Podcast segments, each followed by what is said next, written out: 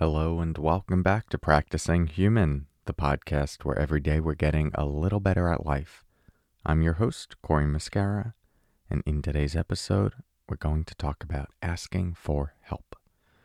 More to come on that in a moment. First, let's settle in together with the sound of the bells.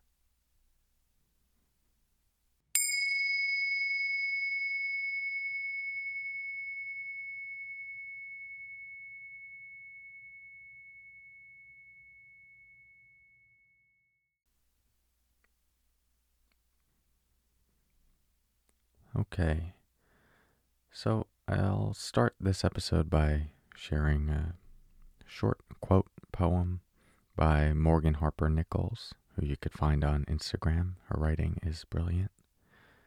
She says, "You have been the strong one for so long. Now is the time to recognize you are allowed to ask for help, even for the things you feel like you should be able to handle yourself." I'll read that last line again.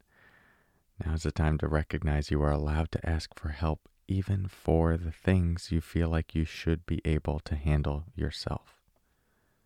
So, notice how that one lands for you. You know, I would even add something to the end. Well, it's no one's place to really add to another person's poetry. But my, uh, okay, I guess I'm going to do it anyway. What I would add is, um, Yeah, even for the things you feel like you should be able to handle yourself, I would say it's okay to ask for help, even for the the things you f- you feel like you can handle yourself. Not necessarily that I feel like I should be able to handle. I, I definitely know what she's going for there. And I would also add, even the things that you can handle yourself, it's still okay to ask for help. I think a lot of us take on so much ourselves. It's almost like there's some glory in it. And this could be our business. This could be our parenting. And this could even be our own healing. Something that feels so personal to us. Of course, this is my job to work through.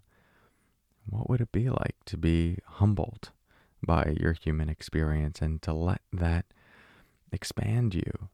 And to allow another person's compassion and care and love into your heart, and to really be able to receive that. I mean, that is a massive practice in itself.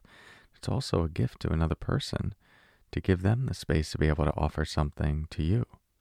Think about those moments for yourself where you've been on the side of, of offering, of wanting to help, of seeing someone who could really use your help and being able to give that.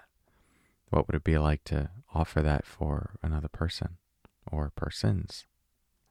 I've said it before in this podcast, but we are, we're social creatures. We've evolved by helping each other. That is really what makes us unique as a species. Yeah, you see this with other animals, uh, but us in particular, our capacity to cooperate is the thing that has allowed us to, to grow, to evolve, and to remain a species on this planet, for better or worse. I know there's a lot of bad things humans do, but this is this is built into our D N A. It's it's what makes us human, the capacity to ask for help and to receive help, and we feel connection through that.